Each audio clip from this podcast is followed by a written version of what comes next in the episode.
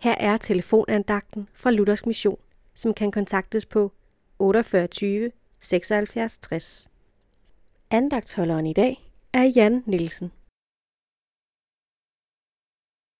I 2. Korintherbrev, kapitel 5, vers 19, skriver Paulus, For det var Gud, der i Kristus forligte os med sig selv.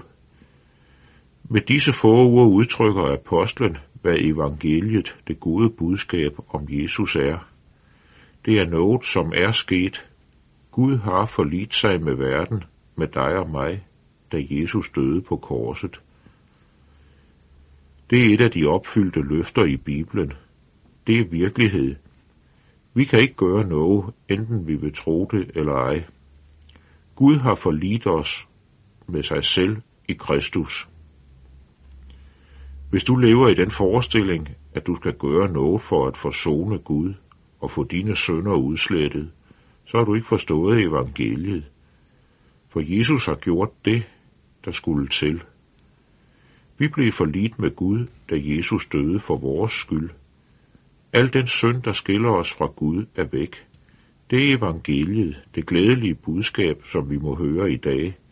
I Kristus er vi forlidt med Gud. Det er i sandhed et godt budskab at få, at blive forlidt med Gud. Det er et budskab, som vi må tage imod og leve på i tro. Vi skal ikke gøre noget selv for at blive frelst. Jesus har gjort alt, hvad der skulle gøres. I Kristus er vi forlidt med Gud.